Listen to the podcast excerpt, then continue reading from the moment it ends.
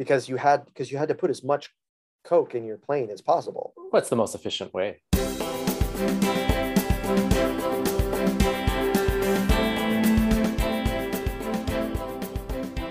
Yeah. So anyway, um, this is crazy. So the U.S. is going to be playing El Salvador tonight in Mm. a, uh, uh, World Cup qualifying, Oh, okay. and the and it's in El Salvador. So it's an away away game. Concacaf away games are always crazy because um, uh, the the the refereeing is terrible. They allow every sort of it's basically you have to kill somebody in Sure. order to get a penalty, and they've allowed they've apparently opened the doors to the uh, uh, to the building to get in like like seven or eight hours beforehand.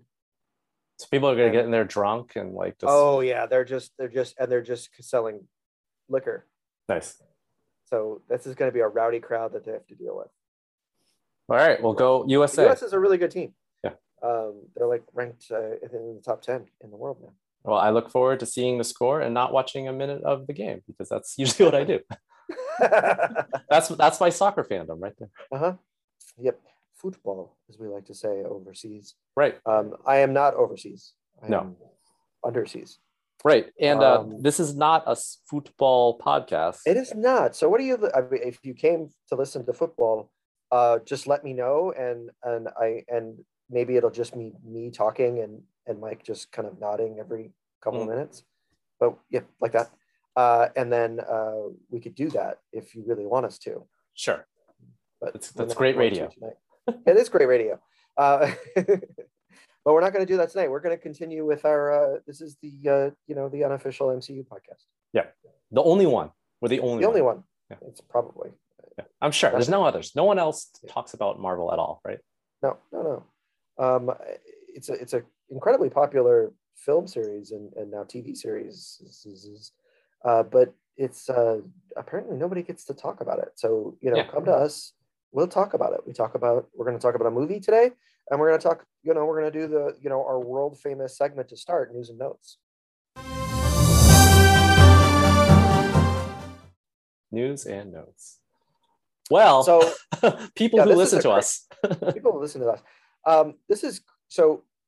I think you pointed this out, right? Or did I point this out? I can't remember who found this. Um, but this is a crazy, crazy, crazy rumor. Yeah. and it deserves discussion because so there's this rumor, and this is courtesy courtesy of uh, uh, Twitter Twitter feed. Marvel updates just without the e before between the V and the L. Marvel. So- Marvel updates. So take it with a giant grain of salt. Take it with like all the salt in the Pacific for for for what you want. Mhm. But uh, so and there and and in fairness to this Twitter feed, Mhm. um, there have been very little details coming up about this Doctor Strange movie. Mhm. It's supposed to be released next summer, right? Yeah. Yep. And so it's and it's like uh it's called the Multiverse of Madness. Everything that's been leading up into phase four so far uh, of the MCU has been dealing with the multiverse. We Mhm. saw the Spider-Man trailer last week where we we saw multiverse characters. Loki opened up the the multiverse Pandora's box. I mixed metaphors there. Um, but uh, so this rumor says that you know Wanda, she of WandaVision, the Scarlet Witch, is going to be the main villain of the Doctor Mhm. Strange movie. Yeah. Um, anybody that watched the first Doctor Strange movie knows that you know the the guy that's set up to be the villain is actually uh, uh, not uh, is Baron Mordor. Mhm. Mordo, Mordo. And uh, you know, because he's going to go around and kill all the um, uh, sorcerers. Right. Sorcerers bad. Right. Yeah, that's that's that's what's supposed to happen. Well, by the comics. Yeah. The- And and the way you sort of see the uh, the, the way that the, the post credit scene happens in the uh, the last Doctor Strange movie. But no, she is supposed to be the the main villain. Um, and she is going to battle either or both a multiverse version of Professor X, who has not yet to be like introduced Right. into the Let alone And- a multiverse version. not, yeah, and uh, Captain Carter, who we saw in the What If series. Right. Played play, played presumably by Hayley Car- uh, Hayley Atwell. Yes. And we've, we've extolled the virtues of Hayley Atwell before. She's terrific. Right. So starting off, uh, number one, we talked about how Wanda is a, maybe an anti-hero. Right. And this uh, would we, certainly be a way to step into that. oh, this would this would be leaning hardcore into it. This also uh, affirms our assertion that Wanda was not redeemed at the end of WandaVision. She is still, in fact, viewed as a villain. This makes her a hundred percent villain. This would make her a 100% villain. How what what, what percentage would you give this? Like if you if if it's definitely going to happen as 100%, where would you put this at? Okay, so as This rumor. listed, as Mhm. listed zero. there's no there's no multiverse version of Professor X. They were not working on that like before Uh-huh. the Fox acquisition.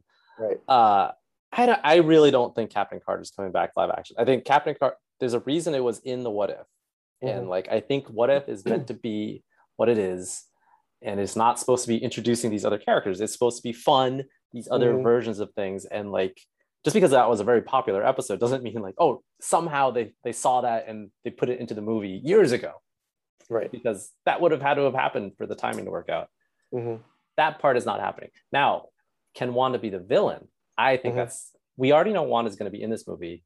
Mhm. It's not that far of a leap, especially after seeing the show, to say, Mhm. hey, she might be the villain. This is where like people who know storytelling and people who don't believe this, like, oh, just because Photon Mhm. liked Wanda, she's redeemed. Like, are are you not watching the same thing? Mhm. She just took over a whole town. They're all mad Yeah. at her. Yeah, I, it'll it'll be interesting because because uh, the actor that plays uh, Mordo is supposed to be in this coming movie Mhm. as well, and you presume that he would be the, the villain or a villain. Now Yeah. we we can have multi multiple villains, The multi villains. yeah. multi villains. Uh, presumably, they would have different sort of desires and wants. Yep. Um, given the fact that Mordo wants all the sorcerers and magic powered things to die. I don't think that they would team up against Doctor Strange. It, it could be yeah it, it could be more like yeah Mordo somehow triggers Wanda because he's kill if he's killing all witches and Mhm. sorcerers he, he would go after Wanda right Sure. And it also could be a situation where one of them turns at the end, like you know, Right.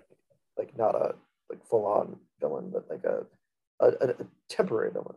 But right yeah they both have to take on Mordo I could Mhm. see that happen It is interesting. I mean, I think I think you know this is this is maybe somebody trying to speak into existence the uh, the X Men.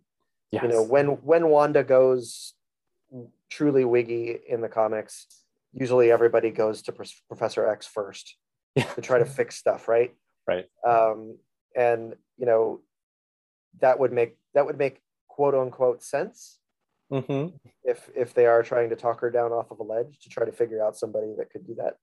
But it's it's largely because they also have a little bit of a history in the comics, and that sure you know you know he's essentially like a like a fun uncle. right yeah and, and in this case it doesn't make any sense she has no idea who he is Exactly. It's just like you kind of look like James McAvoy. yeah oh my other prediction not going to be James McAvoy Yeah. now And obviously I don't think it'll be Patrick Stewart either. He's Yeah. up there. too old. Uh, obviously, we were both very wrong about the Kang coming into Loki. Since I don't think that you can say that. oh no, no, we were right about everything. uh, there's no way. This this Mhm. this is like as as unlikely as some other things were. This is really unlikely. Yeah. Yeah. No, I think so. I think I think there is a possibility. I mean, I think it's almost guaranteed that we are going to see, you know, Wanda and Doctor Strange sort of spar magically Totally. because because that happens. Even though they did meet at the uh, the uh, the funeral for Tony Stark because they were both there. Yeah, and they Wow. didn't fight there. They didn't fight there. They fought alongside one another in the you know the fight against Thanos. But Yeah. um, Hopefully, Doctor Strange remembers her, but yeah, they, they seem he to forget. kind, he is kind of a jerk. Um, you know, and and then we also have you know there's the potential for scrolls and all kinds of weird stuff. So Sure. you know, let's not uh, yeah. But anyway, Hmm. so um, this is a little bit of an old piece of news, but um, so Moon Knight is coming to Disney Plus. It's going to be Mhm. a Disney Plus, uh, and that's going to star star uh, Oscar Isaac, who's done a billion things everybody Mhm. Um, Now Ethan Hawke has been cast in in the I guess the villain role.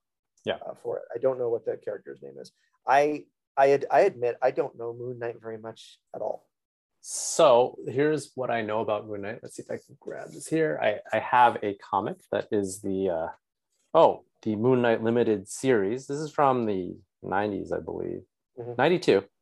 Okay. And we have Moon Knight, and who does he appear? I don't know if you could see read this. This is great radio. Moon Knight appears with Is that Shang Chi? that is Shang Chi. Yeah. Of all That's- things, Yeah. Master of Kung Fu. right? Um, so uh, I don't think that's gonna happen. No, I don't think so. I don't think so either. But uh, Ethan Hawke has been cast in, in this role. Right. Uh, anybody know who's who's like been a you know our age, Ethan Hawke is kind of like our our spiritual our spirit animal. Yeah, he's uh he's Gen X guy. He is he is like the ultimate Gen X guy. He Yep. even starred in Reality Bites. Yeah, Um, you can't get more Gen X than that. no, he uh, and and he was like the good one, right? Like the one Mhm. that was sort of like, oh, I don't really think I'm, I, I don't really like anybody. I kind of want the world, but then you know, it, it's either him or John Cusack, right? Mhm. It Would be the only two, and um, and like John Cusack, Ethan Hawke likes to talk. Like Mhm. anytime he's in an interview, he just he just lets it fly. He doesn't bother about you know he doesn't have like a little like little angel on his shoulder that tells him, hey, maybe you shouldn't say that. Maybe Yeah. you shouldn't say that. Um, so he's already talking about this Disney Plus show. He's talking about how Isaac, Isaac, uh, Oscar Isaac is doing this amazing, amazing uh, acting work and how impressed he is with the studio and the script and the directors and all that stuff. And I just know that before this show is released, Ethan Hawke, this is a hot take, this is a prediction, 100% it's going to happen. He's going to spoil something. Yeah, he's not used to doing franchises, right? No. Ethan Hawke is Mr. Uh, indie movie guy. Where it Yeah. really doesn't. You can't spoil those movies because No. they're they're about the experience. It's like it's like yeah, it's about the experience. And I will say my favorite trilogy, including every Star Wars trilogy, every my favorite trilogy is trilogy is the Before Sunrise, Before Sunset, Before Mhm. Midnight trilogy. Very Just popular. beautiful, beautiful movies. Yeah. He, Julie Delpy, all all directed by Richard Linklater, um, who might be my favorite director. Um, just terrific, terrific stuff. And you could you could I could tell you the plot of all those movies, and then it wouldn't matter. You could go out and watch them and still Right. feel how they were. And that's kind of his approach to and- his entire career. That's his world, right? So he he has no idea how to keep his mouth shut about things that will spoil, and the internet's going to go wild because he's going to say Yes. stuff that he doesn't realize is a spoiler. Yeah. That's the thing. He's going to spoil it without realizing that he's doing it. Right, because they'll just say like a character's name Yeah. or something. Yeah. It's just like when this character dies, and like Yeah. you won't even know that that's going to be Yeah. impactful. And and it's it's going to be similar to what ha- what happened with Mark Ruffalo with like Yeah. Infinity War. Yeah. because uh, Ruffalo did the same thing, com- completely innocent. Ruffalo comes from like indie rom com world Mhm. to begin with, so it's like he doesn't know all this stuff, and it's just yeah. So Totally. anyway, that's a, that's a hundred percent. Yeah. Um. So yeah. So what? Are, so we're continuing our ranking. We're going up our up our list. Yeah. Uh, we are we you know, the, the the first four movies are bad. I think we agree. Mhm. The next couple are sort of meh, and then we've been fully into like good movies the last few weeks. It's good movie Uh, time. Yeah. good definitely movie time. And this is uh, the next one. Um. So and this is the most recent one. So Yes. it's just released this past summer. Uh, should have been released last summer, but we Mhm. had like a pesky pandemic. We still had a pesky pan- pandemic this time, uh, but it was released simultaneously on Disney Plus and in theaters. You saw it in theater. I saw it on Disney Plus, Yes. which is why which is why I was able to do a rewatch for this podcast. and I uh, was but, not. yeah. So uh, Black Widow is the movie. Yeah. oh yeah. Yeah. So um, presumably the last uh, movie we're uh, MCU movie we're going to see Scarlett Johansson in. It Um, looks like that. I would definitely look like that. So we're, we're I think we're officially retiring uh, the Natasha Romanoff character. So um, let's just get right into it. Um, the movie begins in a flashback, as a lot of uh, Marvel standalone movies do. Mhm. Uh, we've got a flashback. This time we're flashbacking to the mid 90s. Um, we've got two young girls and a normal looking family in a suburban Ohio kind of town. Yep. Um, only they turn out to be Russian spies. Hmm. Um, we've got the we've got the dad from Stranger Things he's not actually anybody's dad in Stranger Things. He's the sheriff in Stranger Things. He kind of becomes uh, Eleven's dad. Um, but he's got super shoulder power powers apparently. Um, the family is escaping law enforcement. They've been sold out, and he escapes with some sort of information. Yes. Um, and uh, the family escapes Ohio, as many people want to do. Of course. Um, yeah. So they they gunfight with the cops, which includes uh, uh, David Harbour's character like hanging off the wing of a single engine plane, like shooting at at and shooting at like uh, SUVs flying at them. oh yeah. Um, yeah, it's a pretty good scene. Um, and uh, Natasha, who is one of the, who's the oldest of the two girls, uh, is forced because her uh, mother is injured in this gunfight. Mother, I put in quotation marks, but you Mhm. can't you can't hear quotation marks, scare quotes. Um, she's forced to pilot the plane, Yes. and they fly to Cuba. Now, getting from Cuba to uh, I mean, Ohio to Cuba is a pretty pretty far flight for a single engine plane. Yeah, this is not Florida. No, but I have, you know, to be fair, I just watched, uh, and I recommend this for everybody. Um, Cocaine Cowboys, Hmm. uh, Kings of Miami. It's from it's uh, Billy Corben, is a great filmmaker from South Florida. I am from South Florida. This is a um, it's a documentary series, crazy, silly, crazy stuff about like 80s and 90s uh, drug dealers in in South Florida, and they talk about the planes they would fly from Colombia all the way to Jamaica. Hmm. So in these in these little single engine planes, Yep. loaded more than they could they could like safely fly Okay. with cocaine in them. Oh, Yes, because you had because you had to put as much coke in your plane as possible. what's the most efficient way? Yeah. So then they would fly the the they fly it to to Jamaica, and then from Freeport they would ta- have these uh, boats, these super fast speedboats. Then they would take those into to, to Florida, usually either Fort, Fort Lauderdale or Miami or someplace like that. Hmm. And they were like these super fast boats that were so much faster than the Coast Guard boats. Right. So they couldn't. So even if the Coast Guard could see the boat, oh, there's the boat coming in. It's like they couldn't catch them. Right. But so you're saying then it is possible to fly from Yeah, so it is possible, I think, to fly fly from Gotcha. Ohio to Cuba. okay. Um, so Good anyway, to know.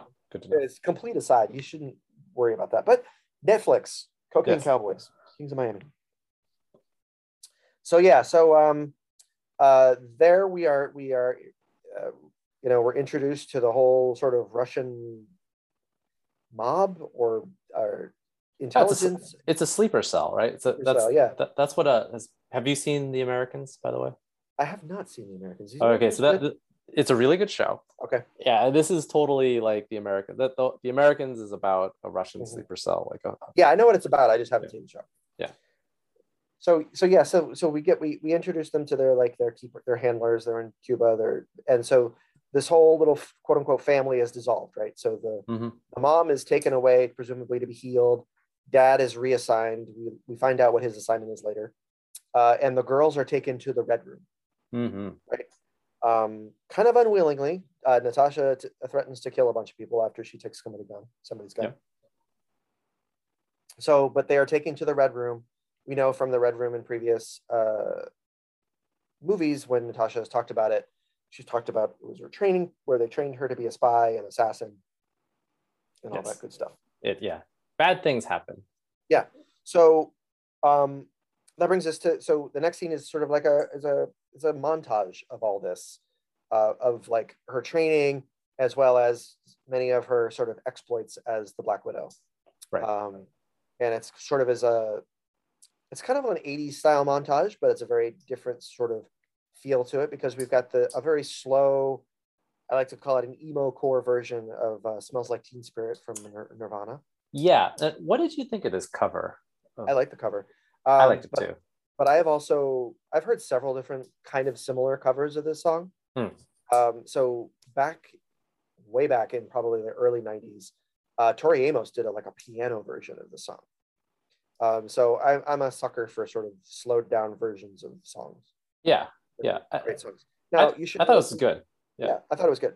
Um, it's it's a Think Up Anger featuring Malia J, which is Okay. the band's name.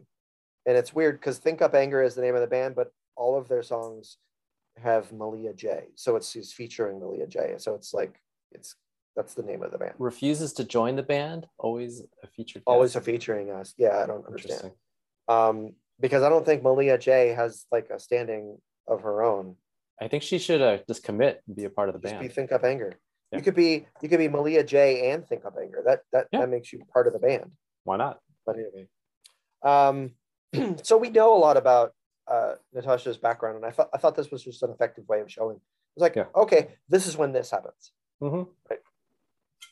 Yeah, and you get a lot of the history. look like a. It's not Cold War history because it's like the '90s. So it's uh, Yeah, so it's after Cold War history, so it's like um, the Russians really aren't being the same sort of level of antagonism.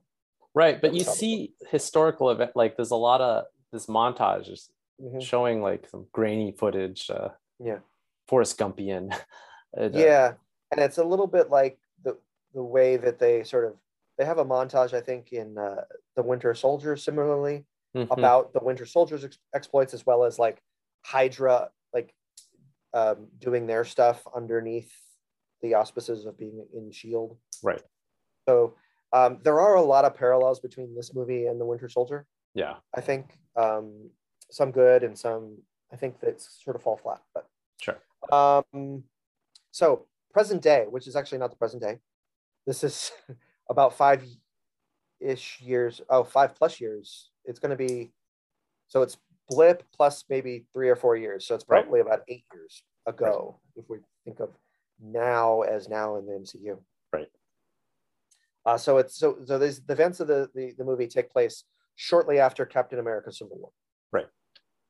Um, and Civil War really is like one of the three most important films in the MCU. Oh, it it far. totally is. Yeah. So we've got that. We've got the first Avenger and the attack on New York, Yep. and then first Avengers and the attack on New York, and then uh, the Infinity War snap, right? The Thanos snap. So Right. everything is sort of is imp- the, those three events throughout the MCU are the three most important. Yeah. Um, so uh, we join we join up. Uh, you know, Natasha's on the run after the events of Civil War. She, of course, during Civil War was on the side of the government, uh, and then sort of switches, you know, to to help uh, Steve uh, Rogers and Bucky sort of get away at the end. Uh, and she assaults, um, she assaults the you know the, the the rightful king of Wakanda at the time. Uh, she sure does. Yeah, I mean, other people assaulted him too, but she got you know For some reason, they only blame her. Yeah, exactly. Um, so she's on the run from Thunderbolt Ross, who we who we see. Uh, William Hurt has another appearance here in this movie. Yep. Um, he's got a bunch of goons that are, soldiers that are uh, running around trying to enforce the Sokovia Accords, I guess. And uh, um, you know they're they're infiltrating this building because she thinks she's in there. They they think that she is in there. Uh, turns out she was on like a boat in Norway at the time. Yeah. crossing a fjord. It was Oh. lovely. Lovely fjords. Always the misdirect. This is a very Yes. common staple of these kind of spy movies. Yes, there's always a misdirect. There's always a, you know, we'll, we'll get to more of them. Yeah. Uh, so, uh, meanwhile, um, younger sister Yelena is now a full fledged widow. Isn't Mhm. that great? Um, she's uh, she's on a job where she's supposed to assassinate and uh, retrieve something. We don't know yet what it is. Yep. Um, while she's sort of fighting her mark, uh, trying to kill this person, uh, she sort of, you know, deals a death blow which doesn't fully kill this person, and she is um, doused with some sort of gas that uh, from by this person, and what it does is it actually cures her of all this mind control that she's been under Right. immediately. So she's like fully aware of everything that's been that's happened and, and gone on, and it's um, um, so she is she is now on the run from all the other widows that were part of this little um, uh, job to actually kill this woman. Right. Um, Who, who was a widow? Like Who that's was a widow at one point, but she Yeah. escaped, and she's got this. She has this. Uh, she has these doses of uh, cures, basically. Um, Yeah. Uh, for mind control. So she's on the run. yes. So uh, Natasha's in, in in Norway, which is which is interesting because my wife's name is Natasha, and Oh. she is from Norway. Interesting. Uh, yeah, you should find um, out. yeah. Oh, okay. So so Natasha's at her safe safe house in Norway. Yeah. Um, she's got a she's got a guy that like gives her all of her fake identification, places to live, Right. vehicles, you know, all kinds of stuff, right? Yeah, a low level Q, like uh, kind of like a Q, yeah. Very Yeah. similar. It's a it's a good uh, uh, uh, a good connection that you just made. yeah, Um, so uh, he gives her a bunch of stuff too. Uh, so he sets her up with a house and a car and all this stuff, and uh, he also gives her a bunch of uh, like a like like a box of of mementos from a previous uh, safe house that she had in Budapest. Right. Now, we've heard about this uh, this excursion from Budapest several times now in the MCU Yeah. between her and Hawkeye, and we get a little bit more of the backstory in this film. Uh, and, and as an aside, I'm glad. I, I for a while we thought this movie might just show Budapest, Budapest, Budapest. Budapest. Uh, it doesn't. It just No. has callbacks. I think that's good. I think some Mhm. things are best left to the imagination. yeah we get we get some we get some scenes where we yeah but let's we'll get to that Yeah. um so in it she finds a package that she doesn't recognize um so she was looking she was looking through this stuff it's kind of like you know like the- like a neighbor bringing your mail Yeah. after you've been out of town um it was apparently years but I, who knows Hmm. um so she has this one package she doesn't recognize she takes it with her she has to run into town because her uh, power generator that she's got is out of fuel. Right. So she's going into town and she's attacked Yeah. on on the way into town. Um, uh, she's fighting this masked warrior who blows up her car.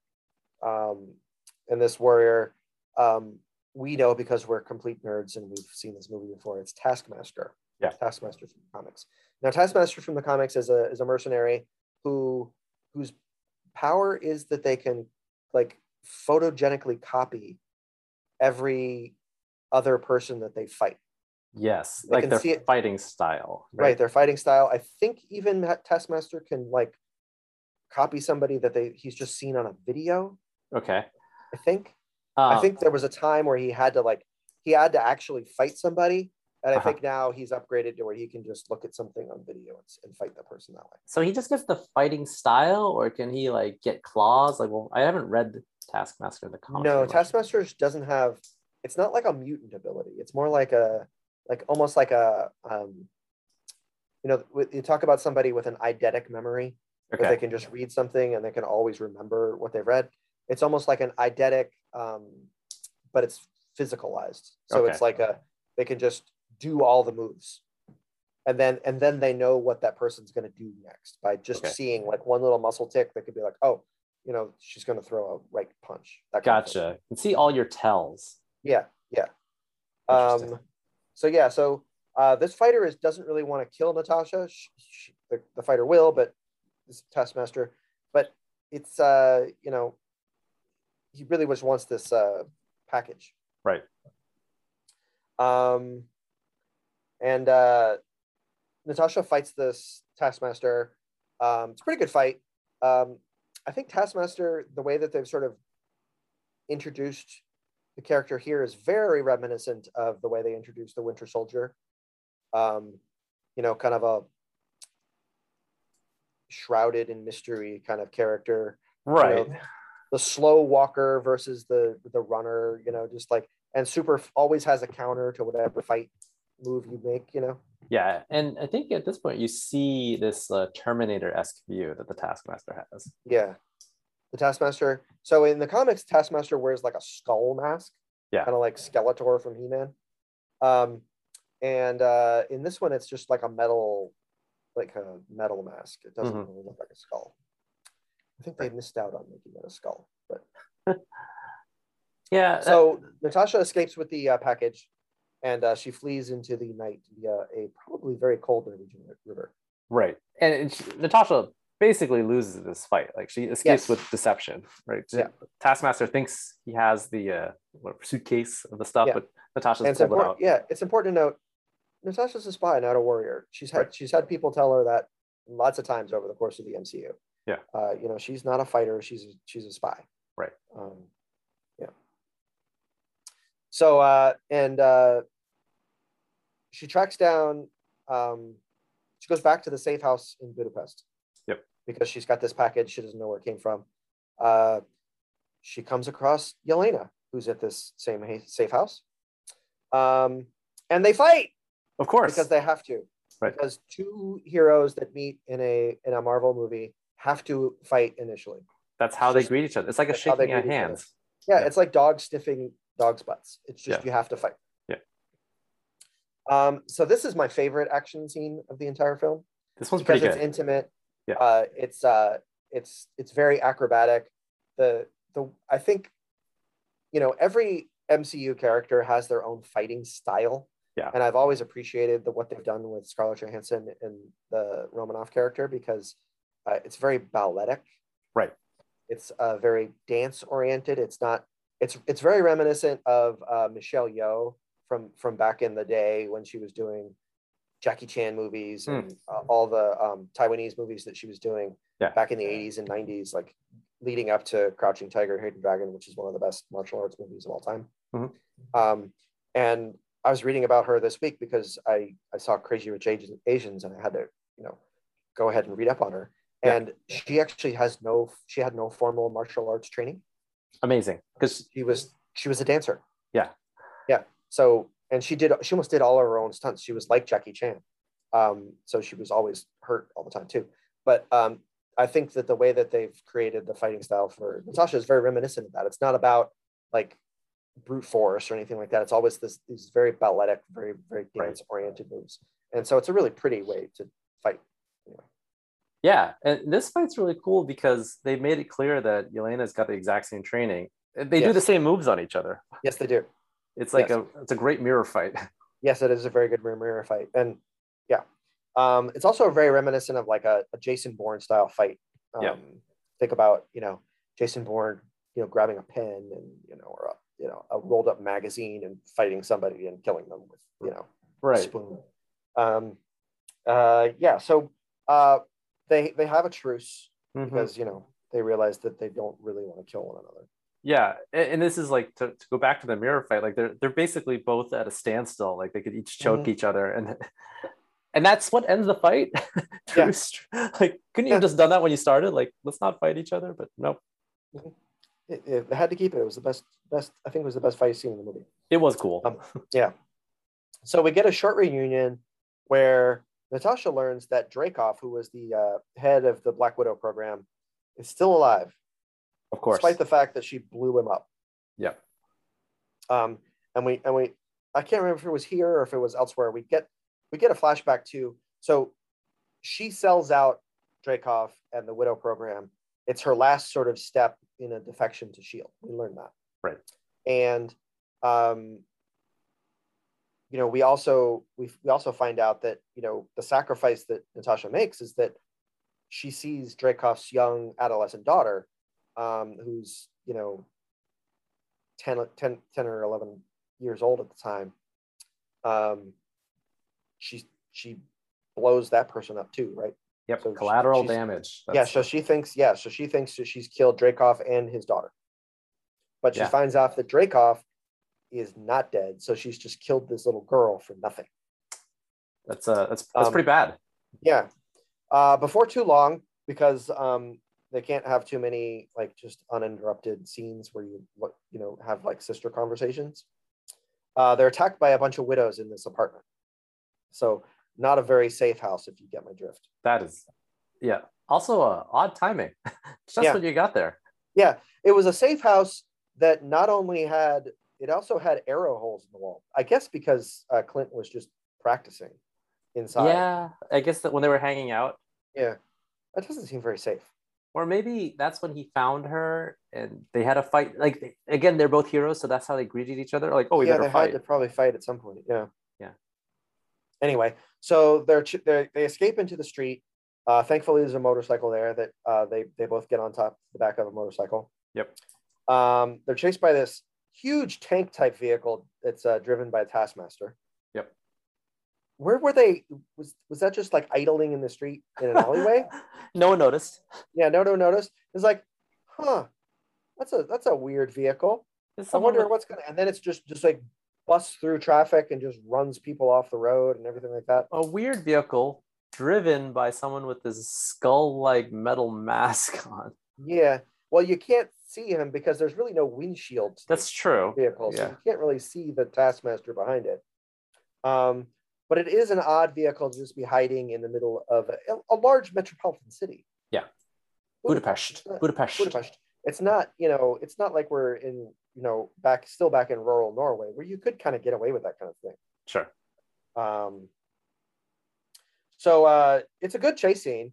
Mhm. Um, it's very rem- reminiscent, I think, of the last Mission Impossible movie, which we talked about in episodes 34 and 35 of this very podcast. I If are recommend. I Yeah. recommend it. If you Yeah. are, rec- I mean, I think we take about a half and a half hour, 45 minutes just to talk about this motorcycle scene. Oh, it's great. Violates every law of physics. Yeah, it's amazing. Yeah. Uh, so, yeah, it, it's good. I like this Yeah. scene. So um, they're good at escaping, Natasha and Yelena, because they escape. Yeah. Um, they fool they fool uh, Taskmaster at a train station. Like Mhm. uh, Yelena is bleeding, so they, they lead a trail of blood off towards the trains, and they actually escape into the the uh, uh, air conditioning vents. Yeah. Which, if you know anything about HVAC, air conditioning vents aren't strong enough to hold people. So, Yeah, like yeah. this movie, Die Hard, about any movie where somebody's in a vent, you're gonna just fall through it right. you don't make i mean it's that would be so expensive if you made hvac vents like think about your house you've got hvac vents in your house We do. if if they made if they made it strong enough to hold somebody that's 150 pounds yeah, I don't think that's happening. Uh, yeah it would have to be made of like iron yeah. now, now maybe there's a service out there. that's like, do you want your event so strong that if you have to escape terrorists attacking your building, you can Yeah. do that? I, I guess you could do that. i guess so like maybe maybe maybe the really really rich people that put like panic rooms in their house Oh, do that kind of thing too. But see here's the problem.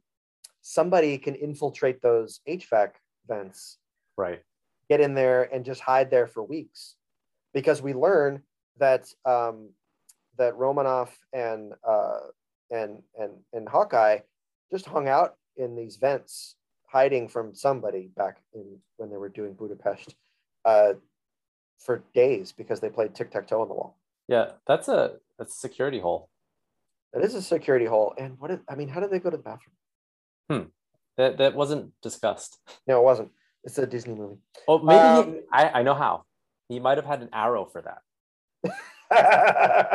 That is a Hawkeye staple. yeah, having an arrow for everything. Hawkeye like- is the Batman of arrows. Yeah, I need a I, Clint. I need to go number two. I've got an arrow for that. there you go. See, solves everything. All right. Um, so they do. Uh, they they escape, um, and then I think we have our best scene of the entire movie. Ooh. And uh, what would that be? Um, so the two spies, Yelena and Natasha, are just kind of hanging out at a beer garden. Yep. Outdoors, and they're just talking. They're talking about their their time at, at the Red Room. They're talking about the time that they were a family because they apparently were undercover in Ohio for like three years. They've talked about all of the the fantasy world that Yelena has created around, you know, uh, the family that she created after Mhm. everything went downhill. Right. Um, it's such a great scene. There's It's great. a great back and forth. Um, well acted, not overly emoted, but just like you can just see emotion Uh oh. on a face without there's no tears. Um, it's the way that you know two adult sisters would talk. Yeah. Uh, this is a really good scene, and uh, also they're they're two really good actors. It, plays Mhm. really well. It's like you, you you think that they're sisters. The wild thing is, and this has been shown in some like YouTube videos afterwards. This is all in front of a green screen, like yeah, and it doesn't look like it should be. There's no action. It's just two people sitting uh, in front of a bar. like yeah, it's like outdoors too. It's like It's outdoors, It's, yeah. even like a place that like it didn't make me uncomfortable because they were like they were far away from people, so it wasn't even pandemically problematic. Yeah, I, I just think uh, I know that there's issues with shooting at night in general. So lighting at night is really tricky. So that might have been the reason why. It's one of those things where like, why would you do this with CGI? And the answer, other answer is like, well, why wouldn't you? If if you've gotten so good at it that you Yeah. can do that, and they they happen to be they have to be on that stage anyhow. Well, I mean, think about the entire last what 45 minutes of Endgame. It's Yeah. that just big huge battle. Yeah. That looks so amazing. That's all CGI. It's Right. all green screen. yeah, no no one's there. There's that field doesn't exist. So why not just do that? So I think that's probably what happened at this scene. Although I would assume that whole background, the bar and everything, that might have been a real place and someone just went with a camera. They just superimposed it. Yeah. yeah, exactly. So um so yeah, so at the end of this scene they they decide that they're they're not going to separate. They're going to team up and they're going to go try to kill Dreykov and Yep. and take down the Red Room once and for all. once and for all, for real this time. Uh-huh. Um, you know, we often talk about like chemistries in movies as, as like, you know, we think about like um, usually the two leads, uh, and it's usually like a romantic chemistry, right? Like, so, Right. you know, something like, uh, you know, moonlighting. Like, um, we talk about like how Cybill Shepherd and Bruce Willis had such great on-screen chemistry, even though off-screen they apparently hated one another. Yeah. Um, these two women have such amazing chemistry Yeah. in this film. It's just like perfect. They they feel like sisters, even Yeah. though they look nothing alike. Yeah. Um, and they're not sisters, Right. even in fiction, but they're they're stepsisters at, at best, right? So, um, but it's just it's just a it's it's really it's great to see like this genre kind of kind of bringing in sort of that style of camaraderie with between two two two women. So. and, and it's interesting like the last movie we talked about guardians of the galaxy 2 all of the both guardians of the galaxy movies go with the theme of found family. Like that's the Right. theme here. This is a very odd found family theme very It's- strong. it's yet a- again yeah. It's a it's a found by force family. yeah exactly. They're forced into familyhood, and then they kind of find their family from that. right. Yeah, that's 100% again we talked about like what makes a movie good and like above the meh carrot category like that this is 100% what this movie's about it Oh yeah, one hundred percent. It knows exactly what it is. Um, and I mean, we'll get to it. I just I think this that scene was just brilliant. oh yeah they, they Um, these two are electric they just work really well together Yeah. So they need help. yes So, um, you know, I, I wrote my I wrote to myself, getting the band back together. Alert. hmm So, um, with a broken down 1980s era helicopter that was uh, gotten to them, gotten to them by their illegal guy, Yeah. the guy that the low level Q. I like that because I Lower don't remember his Lower, lowercase q lowercase Q. oh, but not not QAnon. We're not talking. no about that. no that, that that guy sucks yeah. Um, so they assault a Russian prison Mhm. because that's where their quote unquote dad was. is. Yeah. Um, I'm not sure. I'm not exactly sure how they know, but they're spies. They can Right. just figure that out. Yeah. Um, so uh, their dad is Alexei Shostakov, Mhm. um, also known as the Red Guardian. I guess back in the day, the Red Guardian in the MCU was like a like a Captain America for communist Russia. captain russia yeah Captain Russia, very similar. Um, he's a super soldier. We we we know that he can hang off the end of a uh, yeah, uh, the wing of a plane and shoot a gun, and he is also really strong. We learned that from the first scene. Yep. Uh, so they break him out of uh, this prison. Right. Um, this is I I think uh there wasn't enough done with this scene, this action sequence. Mhm. Could have been really cool. I think what what hurt it was they tried to have like the helicopter floating above it and then fight below and they probably should have just like landed the crappy helicopter and had them all three fight Hmm. so, so they run up to the helicopter? I don't know. But I- uh yeah i don't know. I liked it. I thought it was it was fine. Um, so it, it ends with a uh, avalanche that they have Right. to escape because they're of course in siberia somewhere. And uh, they've got to you know the avalanche starts slowly creeping into the prison and they escape. Yeah escalating chaos as any Yeah. good action scene should have. Uh you know in, in that russian prison we find out that uh Alexei believes he's he's fought uh, Captain America. He's Right. talking about his exploits, hmm and and also here uh, is where we think we've seen the first mutant. Yes, this was actually verified uh, by the creator, the filmmaker, right? Right. So it's a I can't remember the name of the character. It's like the bear, whatever it is. Like it means bear. Yeah. It's a it's a it's a mutant that is a it- it's not an X-Men. No. Uh, it's often an, uh, a vic, a villain of the X-Men, mostly sort of associated with the Red Guardian Mhm. and the Crimson Dynamo, which we get a call back to later. Yeah. Um, but there was a back in the eh, back in the cold during the Cold War. Uh, in the comics, there was a Russian version of the Avengers. I can't remember the name of it. Yeah. Um, but it included all these sort of Russian heroes slash villains. They were kind of they were mostly good. They were just they were anti-American, so they would fight Right. them and they didn't like go around killing people, but they, you know, they're they were for Russian. Right. And so yeah, the mutant would turn into a bear. Yeah. so is it really a mutant or more like a were bear? A werebear. Yeah. Let's just call him a werebear. bear. I, I don't think we've seen mutants yet.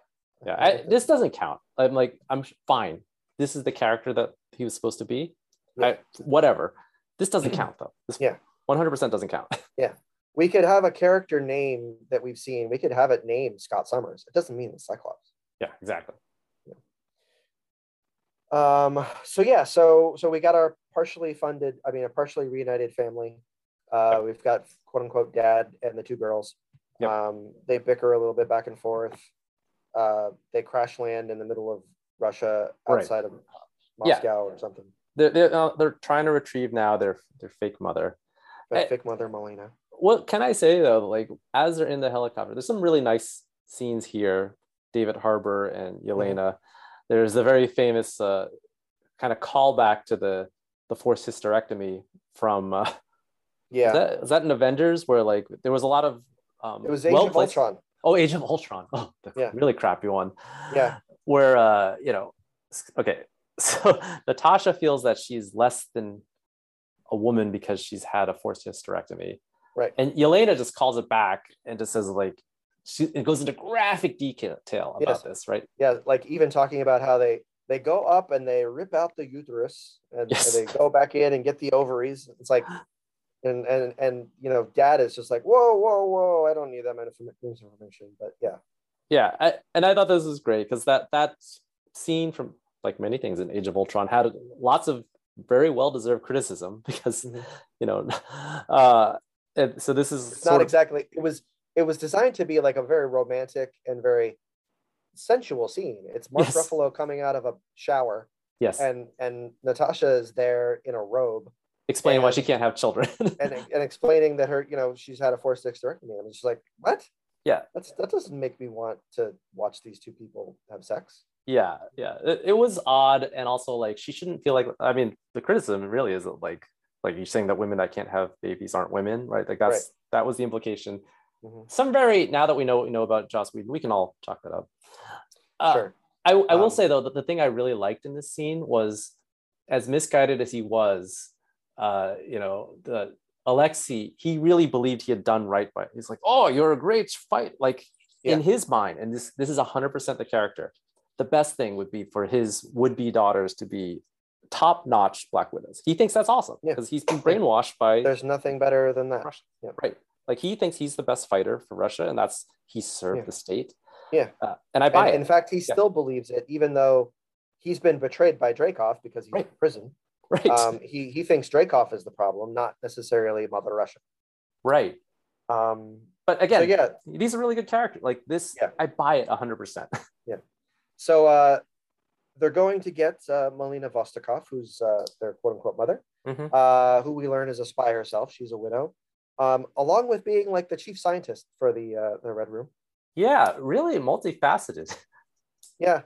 Um, so we've got Did- our second second. I Wait, think this you, is- you realize what this would be like? This would be like if Simone Biles was also like developed the uh, COVID vaccine, right? didn't she? Oh, I guess so. Yeah. I thought she had. Oh. Um, no, or or like if uh, in in just you know if like Hawkeye was also like you know the Hulk in terms of yeah, yeah. It's Right. like just put, just put them all together. Why not? Yeah. Um, so I think this is a, a pretty good way of just making one character do what you probably should have had two or three characters do. Right. But that's But good storytelling. You want to com- yes, yeah, consolidate. Yeah. Yeah. Um, so I think this is the second best scene coming up when they sort of all have this little they have this family reunion at the dinner table. It just includes vodka this time. Yeah. Um, it's a callback actually to the first scene they all had together. I Right. think they're actually even sitting in the same uh, arrangement. yeah. You know, with dad at the head, you've got mom and young daughter on one side of the table, and then Natasha on the other. Um, Yeah. I, I thought that was a nice little callback, and it's the same sort of camera angle that you get for much of it. It's Right. a longer scene, obviously. Right. Um, so, and it's and it's largely just a big sort of family therapy session. Session. Yep. Where we get we get Yelena's feelings that you know she really misses this family. Right. She felt it was real. Everybody else is kind of diminishing that, but clearly in their diminishment, they've kind of they've told on themselves that they all really like this time. Yeah. Yeah. Um, Yeah. Alexi's complaining, like, I was so bored there. He couldn't wait to Mhm. get back. Because again, his big thing is anything to get back to Mother Russia. and fight. He wanted to be in the suit. Yeah. And this is when he puts on the suit again. Yes. Right after. doesn't quite fit. Um, Some classic uh, Mr. Incredible vibes here. Yes, yes, yes. Uh, the beer belly sticks out. Um, Melina is the the one that's kind of the the the most um, uh, cold about everything. You know, Yeah. she's um, she's the scientist. She's like she takes great pride in the fact that she sort of created this mind control, um, brainwashing type stuff, and then you know she's it's pointed out to her it's like hey but you you they used it on us Yeah. Yeah, and at this point, she didn't know that, right? Like, I think Yeah. she assumed she was making a weapon to fight those dirty Americans, which they're totally okay with. Um, Yeah. and at this point it you know it's it seems like they've kept her largely isolated from people out on this pig farm Right. somewhere so um yeah so uh we get this uh kind of Ye- Yelena kind of gets tired of uh Natasha and kind of storms off um as a younger sister is wont to do. Yeah. uh and she's also a little drunk. And you know and alexi the red guardian is just like i'll go talk to her. And you know so he he, he goes after her. Yeah. so they have this kind of cool scene back and forth where it's just like he keeps trying to tell her stories yes. and try to try to like he's trying to be a dad and he's and she's just like i'm i don't want to hear any of this. Yeah. Yeah, you've all been crapping on our time in Ohio, and for me, because of the age, that that was that was family to her. Yeah. and they've all been poo pooing it. It does end with Right. the greatest, the greatest scene. Uh, what what do you think I'm going to say here? i don't know is it th- them singing american It's- pie That's that's exactly what I was. Yeah, Yes. Alexi singing back to her. uh, yeah so American they- Pie. appar- so in in the first scene when they're escaping uh uh yelena's favorite song is don mclean's american pie Yeah. Which is uh you know his seven and a half minute opus to the early early days of rock and roll Yeah, and, and in classic music video scenes, which could have been taken from Guardians of the Galaxy, they're escaping in the plane to Yes. Cuba as a, Yes. or uh, in the car on the way to the plane right with the cops chasing behind them. bye bye american pie Yeah. yeah um my favorite part of that scene is when he tells the story and and she's just like doesn't want to hear any of this he tells the story of him being with his father and they're ice fishing Mhm. he falls into the water Yes. his hands are frostbite like and he's like and at that temperature it frostbite sets in in you know whatever seconds and my father make toilet on my hands and, and he's like and she's just like stop i don't want to hear this Yeah. and, she, and, he, and he's like because because urine is 35 degrees celsius it's so great. I, I really like this whole time in the barn. This is like a time away from action. I think this Yeah. is all great. Again, we'll Again. compare it to a bad movie, to Age of Ultron. We're like, oh, we need this time on a farm so that Uh-huh. we can have character development. Like, you know what's really good is when the character development is related to the plot. Yeah. that might help. Well, and that's and that's the thing. Like, I mean, uh, you know, I have a little bit of criticism criticism of this movie in Yeah. their action scenes because I think they're a little derivative. Yeah. But we can talk about that. Um, but I think we both agree that like all the character development, all the non-action scenes are amazing. Oh yeah, all Um, of these, all these characters. I actually, if they, this won't happen, but if they could have a Disney Plus show just about them going on and like other adventures, that'd be a lot of fun. Yeah, David Harbour and, and Rachel Weisz in a movie in a, in a TV show. Yeah. Oh, I'd watch I'd the hell that. out of that. Yeah, Mhm. everyone would like this, obviously. But So yeah, so um, uh, we learn. Uh, so they're they're attacked uh, by Taskmaster and the Widows. Yep. Uh, it's a very there's no like action. It's just like the helicopter comes in and there's you know uh, uh, tranquilizer darts to Yeah. it's And- yeah, it's barely an it action looks, scene. and it looks It's like just- and it looks like Melina um, has betrayed them Right. because because uh, Natasha's on the floor. Uh, she she knocks out she she uh, tranquilizes uh, uh, Yelena as well, um, and uh, so this is where we we start our misdirection because Right. this is a spy movie. We have to have a misdirection. Yeah. So just bear with us. It's complicated and confusing and everything. Okay. Yeah. So all all of our family they're being airlifted to the red room. Mhm. The red room happens to be one of these big flying helicarrier type things. Yeah. Only this looks like multi-level and it's like a city almost. Looks like a flying city for sure. It Yeah, does look like a flying city. yeah, and allegedly Um, this is why we could never find the red room. Right, because it moves. Right. Um, so Melina is taken to Dreykov as kind of like the hero that sort of uh, captured everybody. Mhm. Uh, Yelena, Yelena uh, is taken to a surgical room where she's going to be lobotomized. Hmm, bad. Uh, bad. This is bad. Natasha and the Red Guardian are put into separate prison cells, but they're the kind of cool high tech prison cells that you only see in movies because it's like glass. Yep. But not glass that you can break. Right. So, I presume it's it's like it's like a Magneto prison cell, Yeah, right? sure. Not all Like, plastic, but uh, yeah, yeah. Like, prison cells are not like this, No, but it's way. only in high tech like comic book movies and high tech like movies like that. sure. Um, all right. So Dreykov figures out pretty soon that Yelena is not, I mean, Melina is not Melina. Yeah, yeah, Um, so we get our first sort of, and this happens in spy movies. We talked about it in uh, uh, all the Mission Impossible movies we talked about. We get our first, you know, face peel off. It's Yeah. kind of an electronic face peel off, but it's the same technology that that uh, Natasha used in The Winter Soldier. It's like a combination face and hair because she takes it off and her hair changes color. yeah. it- in other times it's used, she always has to wear a wig. This time, Yeah. Not so yeah, much. yeah, they, they totally don't do it. Uh, they use this technology again in Agents of Shield as like Yeah. plot device, Mhm. a way to have the same actress play Yeah. multiple people. Play it's, multiple it's cool. characters. Yeah. Yeah.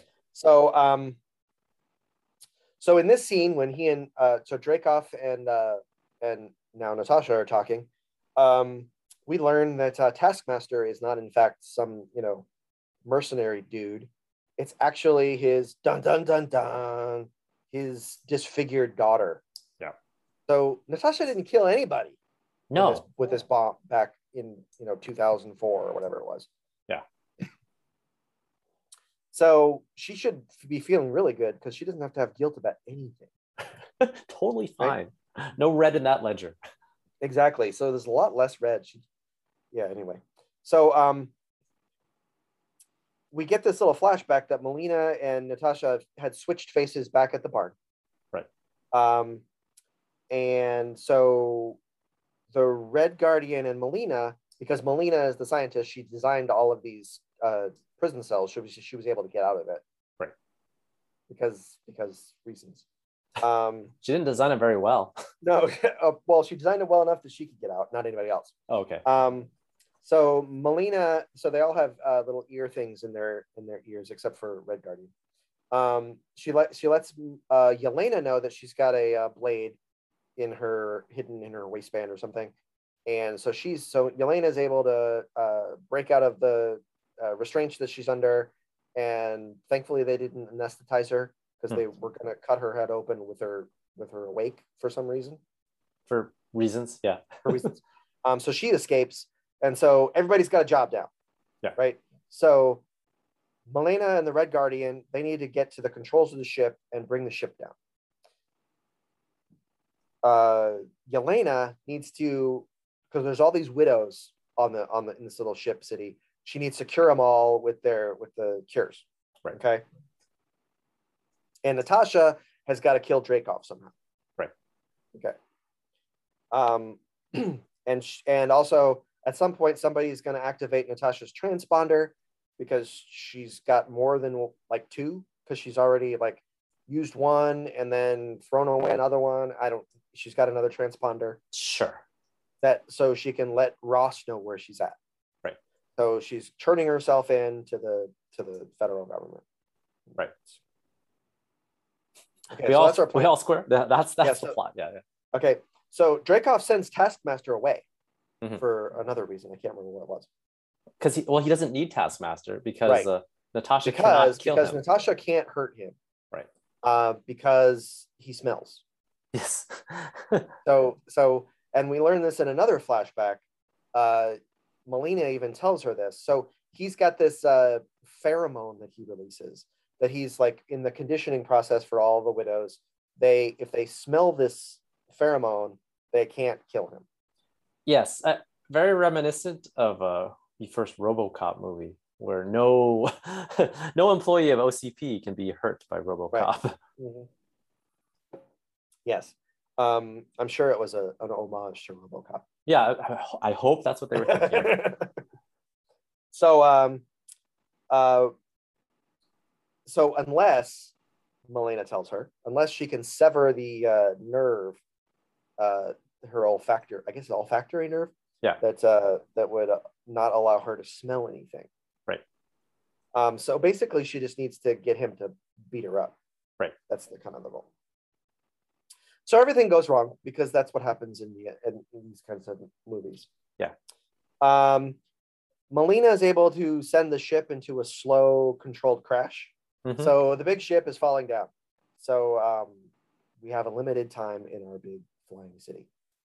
Um, Taskmaster found the Red Guardian and Melina, and so he uh, Taskmaster, now that we know his daughter, whatever her name was, uh, is fighting the Red Guardian and kind of kicking the crap out of him.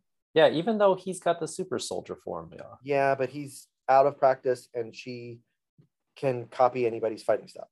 Yeah, but here's my thing. Okay, Physics happens. You're right. he should be stronger. Yes. this is the thing. So like we always have these like rankings of like who's the best fighter in the MC and not just the MCU, but in Marvel comics, right? Right. Who's the best fighter? And it always comes down to either Shang-Chi or Daredevil. Those Yeah. are always the two best.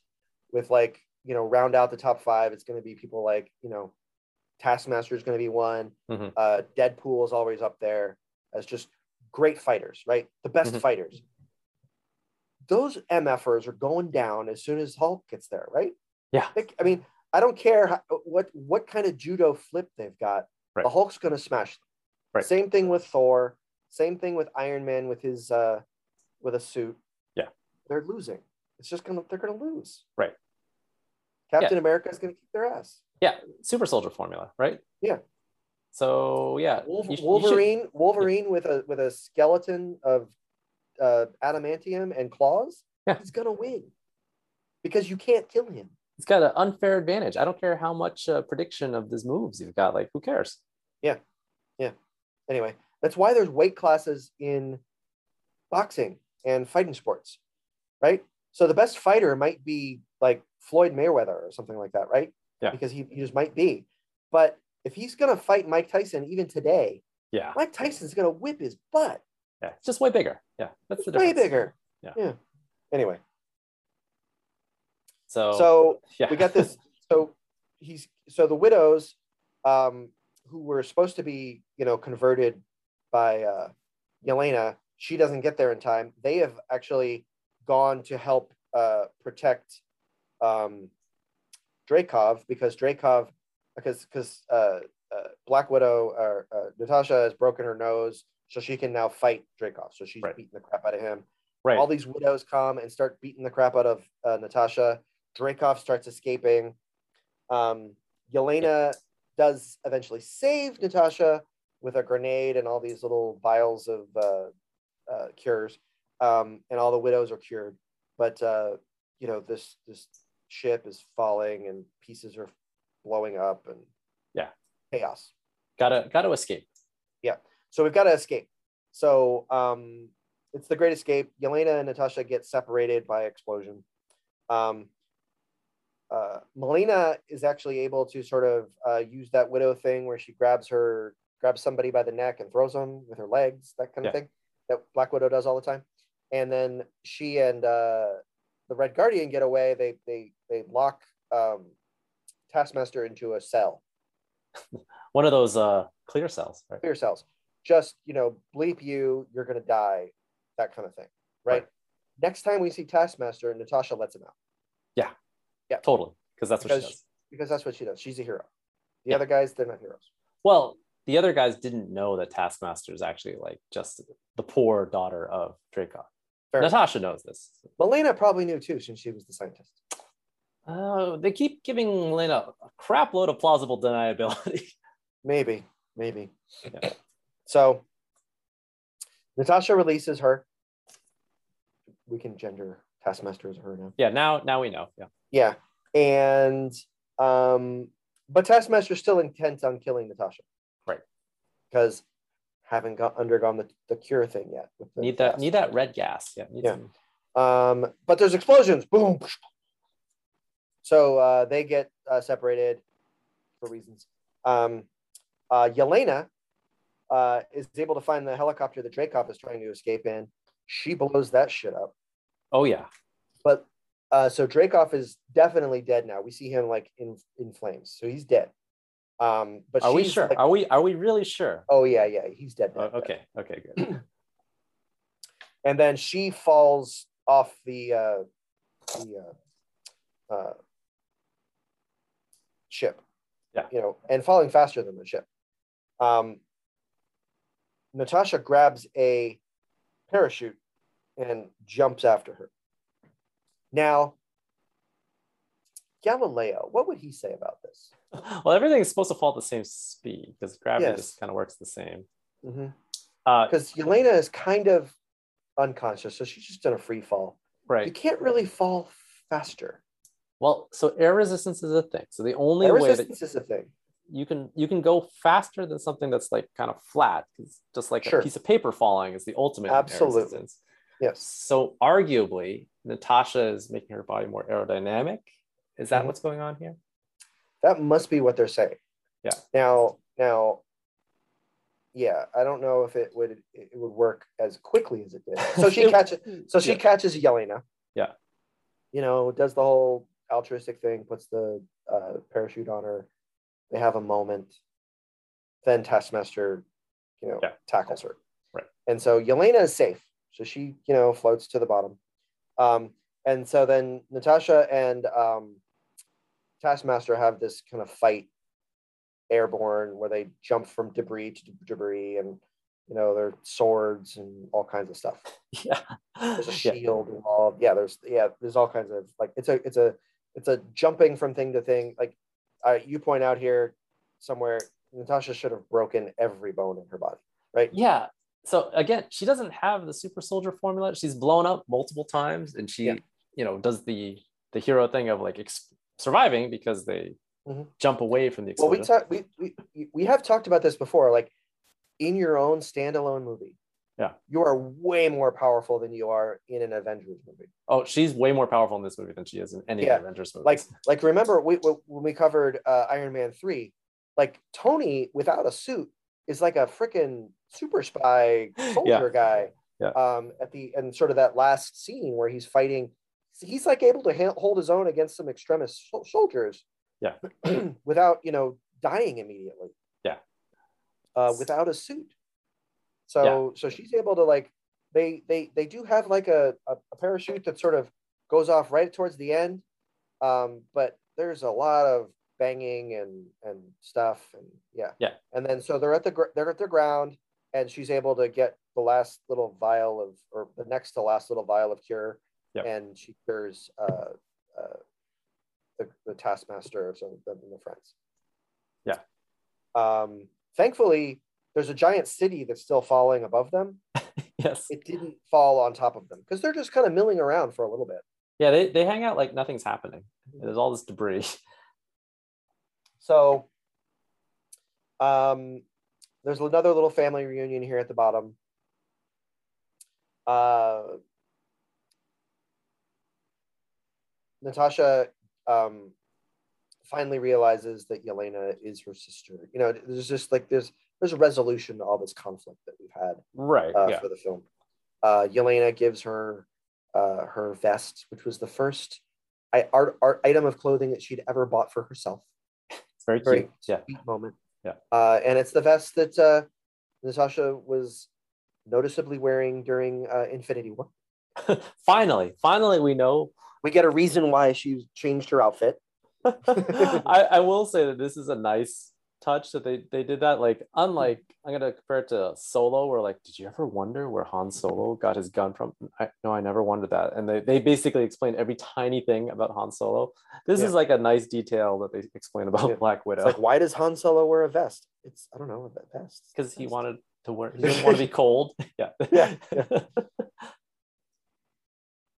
So yeah, so um, uh, Natasha is turning herself in to Ross and uh, the Sokovian Accords forces. Mhm. uh, the widows come back and they uh, they uh, the widows that have, all been cured they commandeered a ship and they were able to come back down and they they get Yelena, Melina, and um, the Red Guardian and they escape. I don't know why Natasha doesn't go with them. She says that she's got to sort of end this thing. like Unfinished business. unfinished business yeah like and uh, do we know that that she's does she go you know how captain america saves some at the end of civil war we get the end credit Mhm. scene where Right. you know clint is freed I think that must have been just Captain America because there's no way they let her go. Um, right we don't see that had taken part in that. Now, at this point, really, the only thing that that Natasha did was, you know, hit uh, T'Challa with a couple of stun gun things. Right. yeah That's the only thing that she had done wrong. My guess is is that she just kind of like she just gets a little slap on the wrist and it's like, oh, we're watching you, and she just like is what fine, whatever. right well because within this movie we see natasha and the blonde hair about Yes. to do the infinity war stuff Right. So let's get right to it because that's the next scene.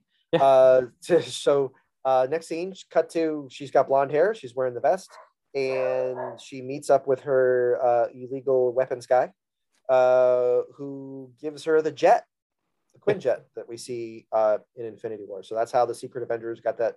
I call them the Secret Avengers uh, in Infinity War. So Captain America and uh, Falcon and um, Scarlet Witch, Wanda. Yeah. Right. Those are those. That's, that's the group. Yeah when they, when they go and they rescue scarlet witch and vision from the attack on They have them. that ship. Yeah. Right. So so somehow somehow that means that natasha did escape again but we just don't see it for or or she just got off with a with a slap on the wrist. I think that's that's fair. Because because uh so we we do learn that Clint and um Ant-Man do avoid any sort of uh prison time. They're just uh house arrest. Right. But they, they got broken out of prison first by Captain America. We saw that at in the end of did, Civil? War. So Maybe some of the things don't quite add up. yeah. So anyway, so yeah, so we'll, we'll Meh. Marvel. Yeah, yeah, it's. Marvel, it's comics. Um post credit scene. Yes. There's only one in this Mhm. film. Uh, this is Yelena in uh, at Natasha's grave, so this is post Endgame. Mhm. Uh, and we get our JLD alert. So Julia Louis Dreyfus uh, arrives, and uh, she is um, the character that she plays both in. Uh, where have we seen her? We've seen her. Falcon we saw her Winter with, Soldier. Uh, Falcon and Winter Soldier. Yeah. Uh, and um, she gives her her next job, and her next job is apparently to presumably to assassinate um, Clint Barton. Yep. Okay.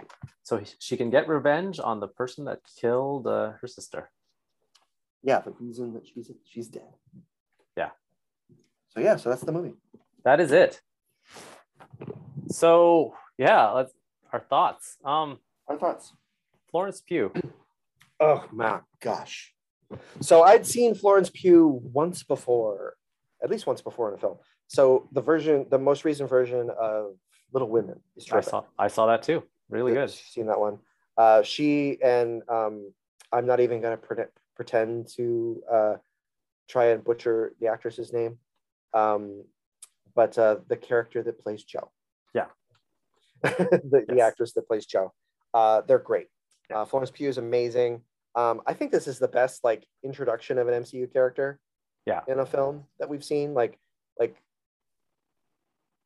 a side character, like not a like main character in the film. Not an origin. It almost could have been the origin story for the Florence as Pugh much as Black Widow. for- yeah. She's funny. She's charming. Um, she's a badass. Uh, she does this whole little mocking thing of uh, of the way that uh, Black Widow like lands, Yeah. where she's like she lands like sort of the superhero pose, but then she sort of flips up her hair. Yeah. And uh, she sort of makes fun of it a few times, and then and then in a very humorous humorous sort of twist at the end, she sort of does it Yeah. during the fight, and it's it's it's really good. She's just Oh. great. What a poser. so funny. yeah so it's it's very similar to the way that um to me sort of so civil war like it they introduced spider-man uh in like a perfect way Yeah. um you know where he's not the main character but he's like just they got the tone of the character right and same thing with black panther just got the tone of the character right in that film uh that's probably the best part parts about those that film and that's a great film Yeah. that's that's, that's in our it's one of the nine or ten films that's in our top five Yeah, So I like that film, obviously, because spoiler, we, we did put it one in our top five. Um, yes I will say that even when I saw at the time when I saw it, like it was cool to see Black Panther and Spider Man. That did feel fact like we are adding in new characters because of MCU, right?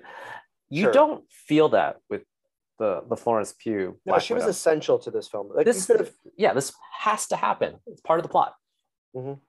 no, and and and and in fairness, like they could have done that, the, the introduction with either Black Panther or Spider Man for with with any two characters or any Right, character that they that- wanted to. That's my Like, they- point. They yeah. just haven't done yet. Like it's like they could have done an X Man. They could have done you know whatever whatever Yeah. they had the rights to. It's like that could have been Daredevil. It didn't matter, right? It was like just like that they did it, but they got it right. Right. Um, and uh, but yeah, this is like I mean, Yelena Belova. I mean, Yelena Belova is not like a super famous comic book character.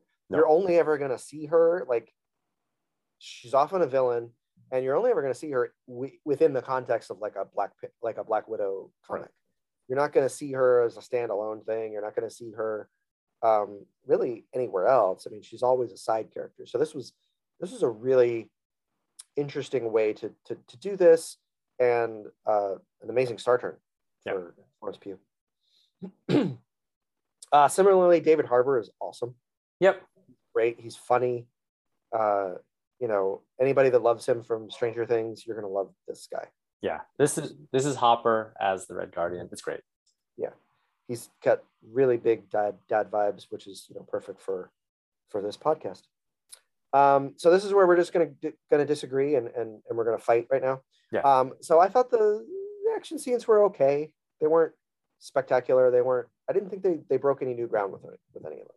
Okay, so I can agree. I don't think they broke any new ground. To me, that was fine because this is a this is basically a, a, a movie in the vein of the Bourne Identity. And I thought Right. these would have fit in great as another Bourne. Like no one would have batted an eyelash. and I think and I think the way and to that point, and I agree with that.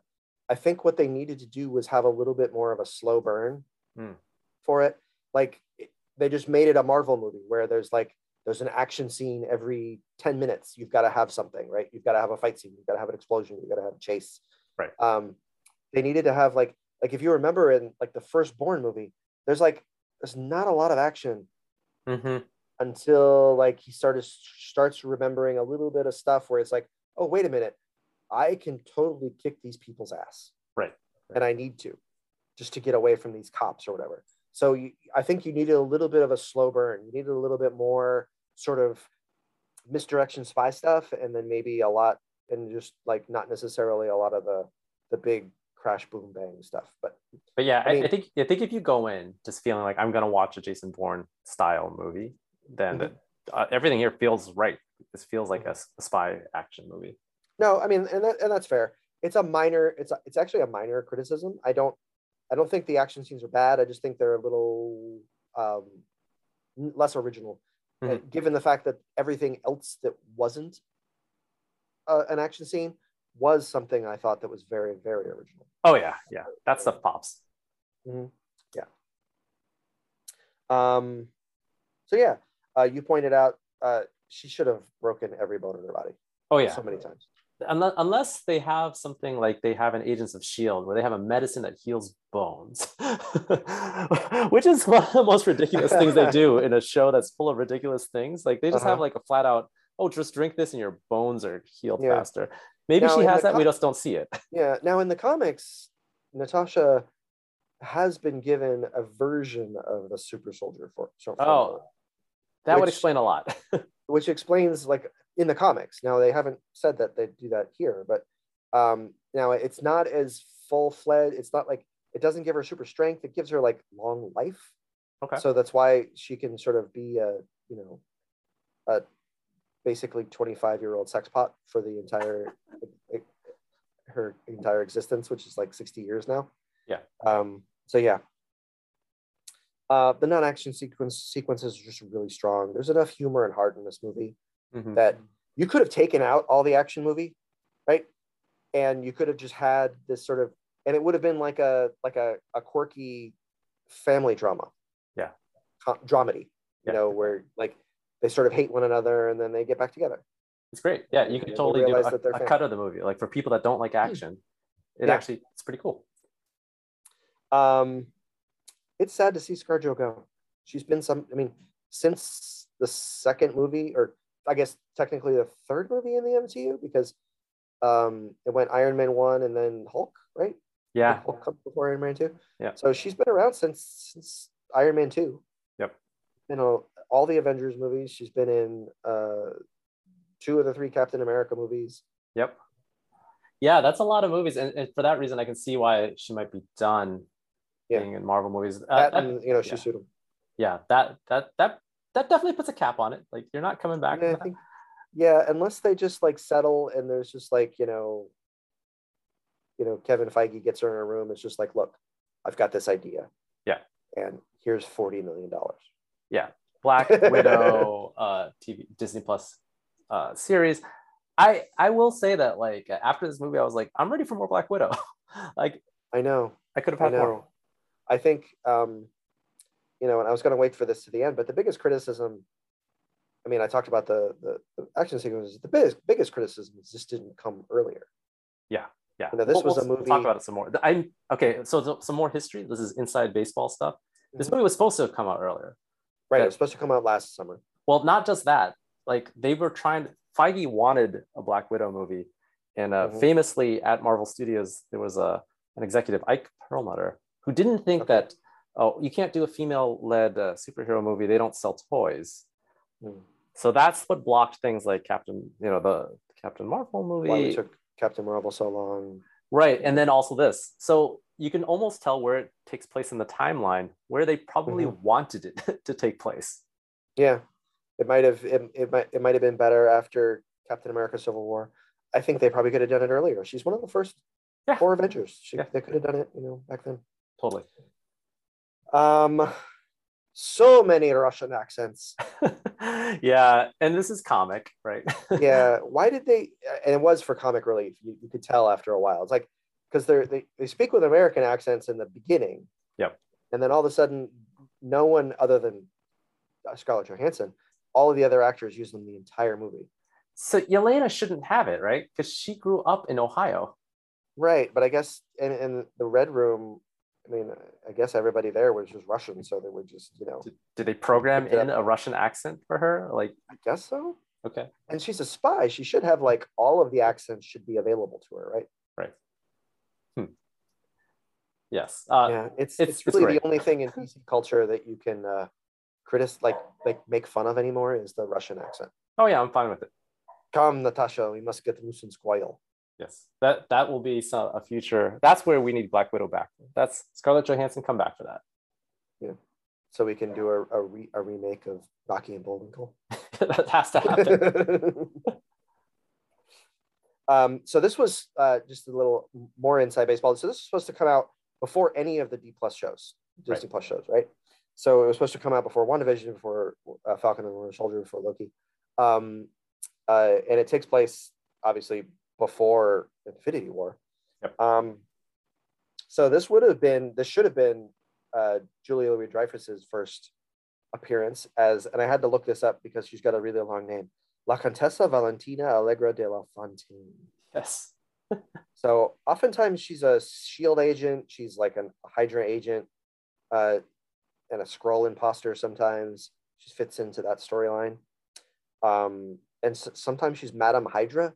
Yeah. So some, most of the time, Hydra's got like a male leader. So either um, Red Skull or uh, Strucker or uh, even uh, what's his name, the other guy, Baron oh, uh, Zemo Zemo. Yeah. yeah or or the, the guy that's the with the head is, is like a television in his stomach Oh yeah, that's right. um but yeah so those those are some of the the, the classic uh, hydra leaders and she's sometimes a hydra leader so she calls Right. herself madam hydra Yeah, I think she's the- that's the. I feel like that's her most famous moniker, and that's again depicted in Agents of Shield, where they have a yeah a different Madame Hydra. yeah but uh it's clearly not this one Yeah. this one's a better one Oh yeah. um and uh so yeah so whatever she's up to is clearly no good Yeah. I, I think we're trying building to up. kill Hi- she's trying to kill hawkeye she's she hired the uh the bad captain america to do bad stuff Yeah. Maybe she just wanted to knock off Captain America for something, like to open a a car a dealership and cut the ribbon. I I don't yeah know. i don't i don't i don't so my guess is, is that she's going to be sort of in hawkeye somehow yeah, I think that's clear, and we're getting And that. i guess should it be should be a in trailer. secret yeah? invasion i imagine but who knows Hmm, i imagine also that she's going to be in secret invasion totally. is going to be starring uh nick fury Right. uh and probably even the next captain america movie which is uh, set to come out in some point Yeah. um so yeah so yeah and uh, but yeah i'm, I'm glad that uh, julia louis dreyfus is in the mcu Oh, a total win. This is a yeah, adding Marvel getting stronger and stronger. Just like you know, add it, adding all star after all star to the, the lineup. Mhm. yeah i mean this movie had rachel weisz in it and we didn't even, it was barely an afterthought That's true. like let's add an Oscar winner. Why not? yeah and and the the actress that plays taskmaster is olga kurylenko i think is how we pronounce her name She was a bond girl Right. yeah, you they, know? so like they got good people for this totally. So I think you should, if if you're introducing someone to the MCU, I think you show this movie after Civil War. that's when it most it's best to fit so it's it's an interesting which one you kind of go to after civil war Yeah. because like there's like four of them that occur almost simultaneously Yeah. so there's there's this one there's spider-man homecoming and there's black panther right so those all take place seemingly right after like um the effects of them are are, are almost immediate because you've got you know the funeral for for T'Challa's dad you've got Spider-Man gets out of uh, uh, the the limo from Tony, right? Right. Taking him back from Germany, and um, and this one, she's on the run from from the uh, from Ross. Right. So they're like all at the same time, and Doctor Strange occurs like almost right there too, like because he there's that little line about when he's like driving before he gets in his accident. Um, you know, there's somebody in an experimental flying suit that broke his back Oh, that's his possible that's his possible uh patient right. um and he's like oh i'm not going to do that so that's a that's a little throwaway line so it, it just it just puts it in context where it happens right. and when it happens um so yeah I, I, those four movies flip a coin see which one comes after Yeah, but the point is, you shouldn't watch this after Endgame. like, I think I think this is that's where you should watch it and then skip the end yeah credits. and it also it makes completely no sense that it's in phase four Yeah, it, it doesn't work. I mean, it works because it's a good movie. So it- it's one of those things where, sense. like, obviously, this is like a production issue. Uh, but here's my thing more people are going to have the chance to experience the MCU after now than Mhm. at the time because that's that's how these things work. And I, I do think if you're watching in in order, it, it works. Just like uh, when I was showing my family MCU, we did do Ant Man and the Wasp before doing uh, Infinity War. That's the other one that should come right after Civil War. yeah, you watch that and then you just skip over. Um, The end. yeah, well, it has to come before Civil War. Like you have to. Well, Ant Man and the Wasp, sorry, but we just skipped the the end credits and it, it totally works. Very enjoyable and uh, everything flows. And then you can go back and watch the end credits after Infinity War. Exactly. Uh, so so there was this thing where okay we had uh, the wonder woman movie takes place during Mhm. world war one then we had a Two. captain marvel no no wonder Is woman it- takes place, one? it's definitely oh, one. you're right, right, right. One Yeah. more. uh, captain marvel takes place in the 90s Yes, it was. right and then this is one of the few superhero uh, female superhero legend uh, female superhero movies that doesn't take place in the past i mean it does take place in the past but not like Yeah. distant past Not distant past. It's in like an immediate past. It's sort of yeah. No, Yeah. That's that's interesting. Um, I wonder why with both Marvel and Wonder Woman they had to sort of set it. So because even what the sequel to Wonder Woman is in the past. It's Right. Wonder Woman 84. 84 so Yeah. I- i've heard the theory on it which i think is a good one that like often these movies have to deal with sexism and it's such a sensitive topic people have to sort of think like oh sexism was in the past Right. like you can't have sexism now. right i know 'Cause they don't deal with any sexism now. yeah that just doesn't happen i will give a lot of credit to this movie of like it goes head on right Yeah. he's uh you know mr, Dreykov mr. bad is guy Dreykov, yeah. Yeah he talks about how the you know the world's abundant supply of uh young girls and like Young girls, which is yeah. and uh, I think you know it, it leave, wears it on sleeve. It's not apologetic about what the movie's about, and uh, I think it's good. It's better for it. Yeah, no, I agree. I agree. Um, my son Elliot, Yes. he says, I, I really enjoyed this movie. It was fun. Yeah. So I asked him to do a ranking of, of everything. He's got this one in his top five, Oh wow. really high up there. Yeah. Yeah. I think he's doing a little recency bias on it. Possibly. So he's, in my yeah. he's seen so many of the other ones so many times that I think it's just like, oh, this one's new. I love this one. my family uh, rates this one very high. When uh, my wife and oldest one saw it, they really liked it a lot, and then I had to go see it with the, the younger one, and uh, Mhm. the younger one enjoyed it, but uh, you know, not as much as it's no Ant Man, it's no Spider Man. Yeah. I think I think um for my son at least, he I think he liked the familiarity of some of the the way that the action was done. Mm-hmm. Um just in terms of like um you know con- contrast it with uh last week's the Guardians of the Galaxy 2 that we talked about Right. um, that one is far more visceral and violent, even Yes. though like aliens are the things that are dying, and it's so it's so it makes it a little more car- cartoony. Right. This one's not very cartoony, but um, it's it's there's there's not a lot of blood. There's Mhm. not a lot of uh, you know the consequences are are minimized because you get the sense of these spies, you know, uh, the widows, they're so good at their job Right. right? That it's like the the violence is quote unquote clean. Yeah. Well, Yeah, it, that the yeah. That widow has always sort of been portrayed in the MCU. And your your son really likes the Mission Impossible movies, right? He does. So he's he's yeah. like the biggest non Tom Cruise fan. right. So Like, He, Yeah. he- like Tom Cruise is like the biggest fan of those movies. I think. Uh, my son might be the the next guy. yeah. He just loves them. and I, I, think those movies obviously have the spy act or spy yeah. action movies this movie fits into that so yes think... and in fact i will tell you uh-huh. so this is so you know during that the motorcycle chase scene in this film mm-hmm. uh, the first time we saw it which was back in you know uh, july uh, my son as we're watching this thing he just starts going dun dun dun dun dun dun, dun, dun, dun, well he's very astute yes, yeah, he that, is. that's that's exactly right and I, I think that's hey, I think that actually adds to it because if, the best thing that the Marvel movies do is when they are like, this movie is a this genre thing. They, they are, they're their own flavor. They're not all super quote unquote superhero movies. They they take on the flavor that is required for the story. Yeah. And so that's No, this is clearly a spy movie. It's, Yeah. it's it's why it's similar to Winter Soldier. Those are the two spy movies that have come Yeah. out. Um, and uh, yeah, so um, we're done. we did it. We did it, Black Widow. and it was like uh, an hour and a half. So that was Yeah. Shorter than the actual movie. Amazingly. barely. It was like two hours and twelve minutes, but Yeah.